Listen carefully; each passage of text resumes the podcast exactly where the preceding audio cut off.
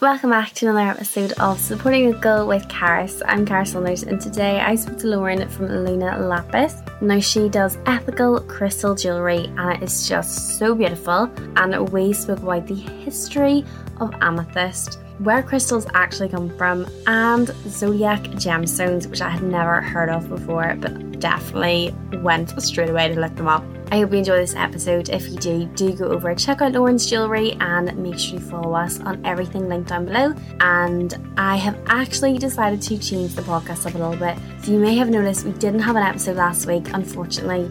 I just have too much going on for the last two and a half years since I started this podcast. It has been a pretty mental, I'll be honest, but now I am traveling a lot more for work. You may have seen I was just in Belgium and I'm going to be in the Netherlands and Italy. Kind of, if you know, you know, I'm basically working at the different F1 tracks, which is unbelievably exciting. So the podcast is going to have to go every other week instead of weekly, unfortunately, but I'm still here. You can check on everything podcast wise, everything myself, everything's linked down below, and let's go chat to Lauren. I started Luna Lapis by accident in it was about 2017. I was struggling with back pain at the time. I had an injury and I was off work and I was basically looking for something to preoccupy my mind, really. So I had started the business. Um, well, it wasn't even a business then. I would call it a passion project, making jewelry more so for myself than anything. But then I'd had a jewelry business previous to that, which I used to sell at Fine and Dandy Market. So I had a background in jewelry making. So that's why I thought, well, do you know what? Maybe I will change my business, rebrand, and focus on the crystal jewelry. I've always had a passion for jewelry. I've always been a magpie, even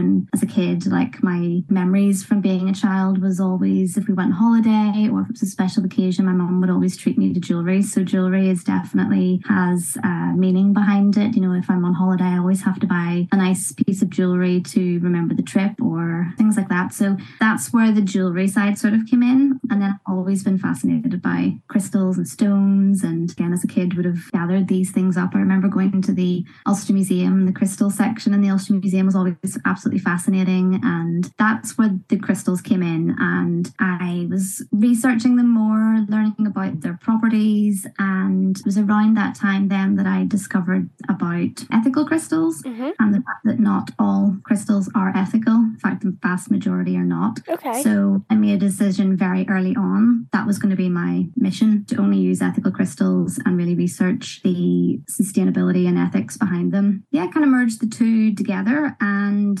Was born. Is it difficult to get proper ethical, sustainable crystals, or do you know, is it kind of a market almost that's emerging, is a bit easier, or is it still a big struggle for you? I would say it's definitely emerging. People Okay. are becoming more aware of ethical crystals, but it's still very difficult to find crystals that are ethical and sustainable and traceable. And the reason behind that is because there isn't currently any trading standards for crystals, Okay. gemstones, minerals, everything from, you know, crystals right down to iron Okay. are, and they're not always regulated. There is a movement um, at the moment where people are becoming more aware of that, and they do want to make sure that the crystals that are getting, you know, they know where they come from, or at least can be not guaranteed of where they come from, but at least there is traceability there. I spent a long time before I even launched the business researching where to get crystals from that were ethical, and the best way that I have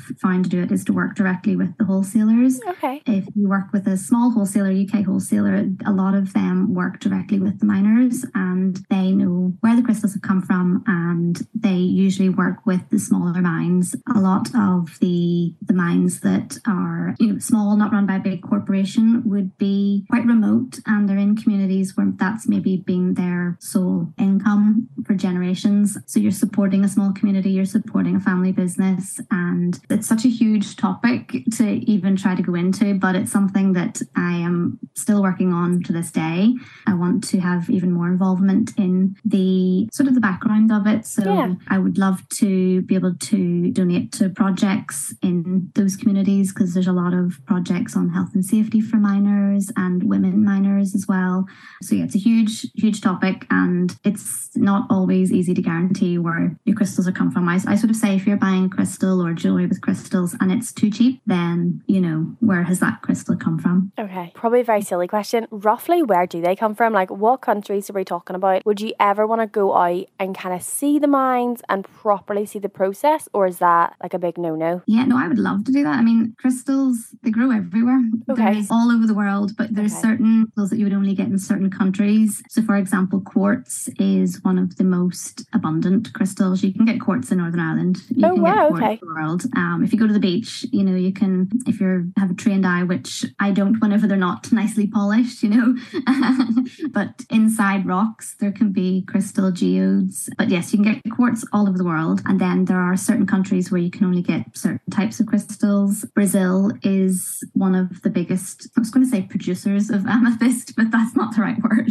it's naturally found in yes. Brazil. It's an interesting fact, but prior to the 18th century, amethyst was uh, classed as a precious gemstone. So gemstones and crystals, they're similar, but they're different. Okay. Um, so a gemstone would be a mineral that is quite rare and would be of very high quality. So in the prior to the 18th century, amethyst was deemed a precious gemstone. Then they discovered it grew in abundance in Brazil. So then it was sort of demoted to a semi-precious gemstone, but is also a crystal. So a crystal would be they grow on a certain structure and pattern, whereas a gemstone doesn't always do that. So gemstone could be a crystal, but a crystal can't be a gemstone, if that makes sense. Yes. So yes. How do you pick your crystals and things that you're buying? You obviously have a range on your website. So kind of what's the process and especially coming up with like necklaces and earrings, do you kind of have to judge it off sizes or yeah, what is your kind of process for buying them and choosing them? Um well the main process is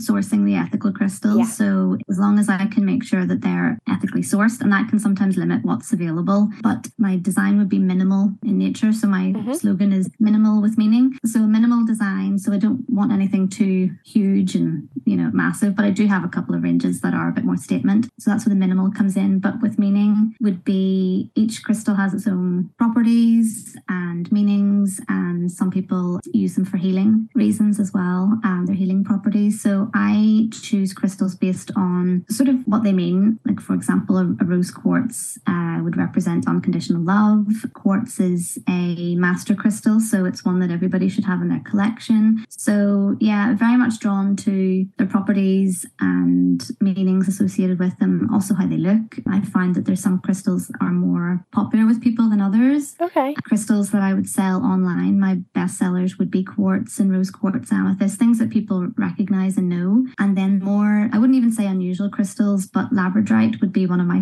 favorites. And it would be one of my best sellers in shops that I would sell in because labradorite is really difficult to photograph because it looks like a greeny grey stone, but whenever you turn it in the light, there's flashes of blue oh, inside wow. the crystal. So whenever you see that in person, people go, wow, you know, it's so pretty. Uh, same with moonstone, it has a, a flash and iridescence inside it, and like a camera, you can't really pick that up. I try to film it as well, but it's really difficult to film and photograph crystals in their natural beauty. You really do need to see them and hold them. And a lot of people also are drawn to a particular type of crystal whenever they see it in person. So that was a very long winded way of saying I try to have a range of crystals, but there are some that people really are drawn to. So I try to make sure I always have them in my collection. Fantastic. What would an average day look like for you then, Lauren? Are you doing this full time or is this still kind of passion project? Well, it's a passion project that accidentally turned into a business. So it's a part time business okay. for me, but I do still have a full time job. So I work during the day in the arts. And after I've come home from work, is whenever I would focus on the business. So it's a lot of evenings, a lot of late nights um, and weekends. But so the average day, I mean, it really does vary. It depends on what I have coming up. I would be working on orders, you know, checking my Etsy sales, getting orders ready to send out. But I would also do a lot of research again about crystals. I have something coming up in the pipeline soon. So that's been taking up a lot of my time. Yeah, working on designs and yeah, chipping away at the old social media as well. So every day is different, but I wouldn't do it if I didn't enjoy it. You know, it does take up a lot of time. I don't have kids or, you know, anything like that that would require my time otherwise, but it's a balance. It's trying to make sure that I work on the business, but also try to have a personal life as well.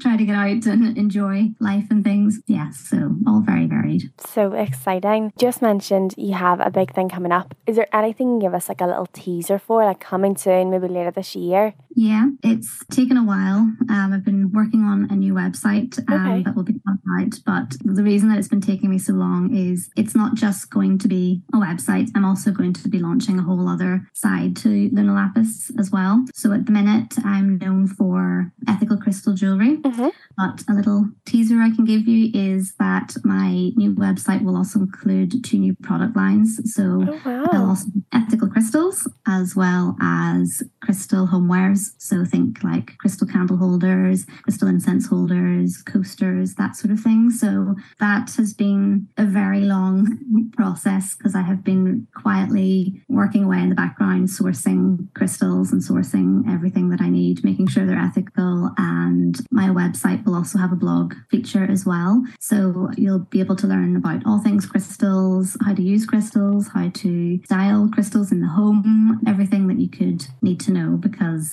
yeah, one of my frequently asked questions would be, you know, I'm looking for a crystal for anxiety. What would you recommend? Or I also do zodiac crystals. So people would say, oh, my friend is a Virgo. What can you recommend? Because everybody knows they have birthstones, but they don't necessarily know they have zodiac crystals. So that's what I am working away on. I'm really excited about it. But yes, working on your website by yourself is very daunting.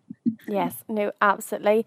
But I really, I know everybody has their birthstones. So mm-hmm. I was born in February, so mine's amethyst. But I didn't know that we all had zodiac ones as well. So are you, what would you, are you Pisces? Pisces? Pisces, yeah. So I'm trying to think. A Pisces, my sister's a Pisces. Your zodiac crystal. Um, so there's loads of crystals that you can have as a zodiac okay, crystal. Okay. So I try to pick the one that, you know, sort of my recommendation of a zodiac crystal based on the traits of your zodiac. Pink opal, I believe, okay. is Pisces zodiac, and pink opal represents love, hope, and rejuvenation. A Pisces is known for being quite empathetic Mm-hmm. Um, so I think opal is a really lovely one for your traits. Oh, so, fab. Yeah. It's very sweet. I have a little opal ring that my boyfriend got me, and it is literally my favourite. And it's the first thing everybody notices when I'm wearing. Yeah. I need to look into a pink opal there. I just know it's going to be beautiful as well. I love all things pink. Yeah, pink opal is the opal family, but it would be sort of more in its raw form. So okay. it would be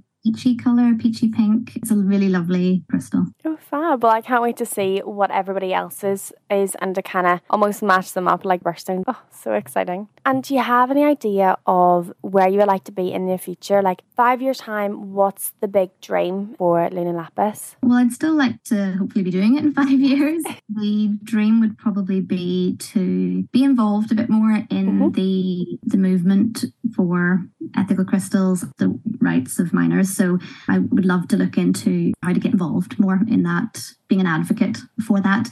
And I guess I'd love to sort of sell more wholesale. Um, mm-hmm. At the moment, I sell in Cafola's gift shop in Newtownards, mm-hmm. but five years down the line, I'd love to be selling in lots of shops, um, not only just in Northern Ireland, but UK and maybe a wee bit further afield as well. Because, yeah, I think it's important to share the knowledge of ethical crystals and, yeah, getting that out there and supporting all of these communities would be great. Absolutely. So, do you think you would ever want to have your own shop or would you want to focus on just like lots of wholesale instead? I don't know. I think taking on a shop's a big step. Yeah. And, yeah, I don't know. I don't know. I guess uh, it would just just have to see how it all goes, but probably more focusing on the wholesale because you get to reach such a huge range of people. That's where Etsy is great because yeah. you've got a global audience, really, um, that I wouldn't have had otherwise. And after the UK, my biggest customer base is in California.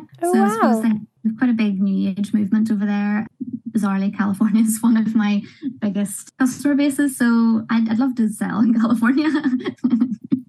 That is so exciting. It's cool that you almost could easily jump into like a global wholesale straight away and you wouldn't just have to start local and slowly build and build. Yeah, um, and we definitely do have access to that now, which years ago, whenever I first started selling jewellery, uh, making jewellery, and even whenever I was at university, I did printmaking at university. There wasn't the same opportunities that yeah. artists have now, artists and makers have now to reach a global audience, to sell online. You know, you were, you were basically told whenever you graduated to have a business card and maybe a, a website back whenever you had Blogspot. Yes. you know, that was about the height of it. So, yeah, there's so much opportunity today for makers to reach so many people. And just to wrap up, Lauren, what would be some of your favourite local businesses? Oh, there's far too many to mention. I could be here all day listing. There's a couple that spring to mind. Susanna Banks, she's an illustrator. She does the most amazing like pet portraits and illustrations and artwork. She would be a friend of mine as well. But whenever I was coming up with my brand, uh, my brand name and my logo, Susanna doesn't normally do logos, but I had an idea in my head of what I wanted and I tried drawing it out several times and it just it was so frustrating. I couldn't get out what I what I wanted. Yeah. Um, but I knew I wanted it to be a crystal moon because Luna Lapis um, is Latin for moonstone. Okay. I knew I wanted a crystal moon. So I approached Susanna and said, Look, I know you don't do logos normally, but could you do me a pet portrait style of my crystal uh, in the shape of a crescent moon? And she took on the challenge and she came back with the first proof. And I was like, You've nailed it. Perfect. Great. Yeah, Susanna would be one of my top faves, but there's so many others. If I sort of pluck a, a theme out of my head, other artists and makers that focus on sustainability that I admire would be bearded candle makers. They're the top game for focusing on sustainability and the environment. I used to have a stall beside them in, in the Fine and Dandy Market, mm-hmm. and I sort of feel like Michael kind of inspired my sustainability goals for my business. And, you know, I only use recycled, recyclable, or biodegradable packaging or anything that can be reused. So, yeah, I think sort of looking to them as to what they've done with their business definitely inspired me. Ruth Osborne Art, she uses natural pigments that she makes in her printmaking. And yeah, I mean, I could go on forever in a day. So I'll, I'll leave it at that. but many amazing artists and makers in Northern Ireland, you know, we're blessed to have such a wealth of creativity in this tiny little country. And yeah, this podcast gives us a platform. So I really do appreciate it. appreciate Thank you. Thank you.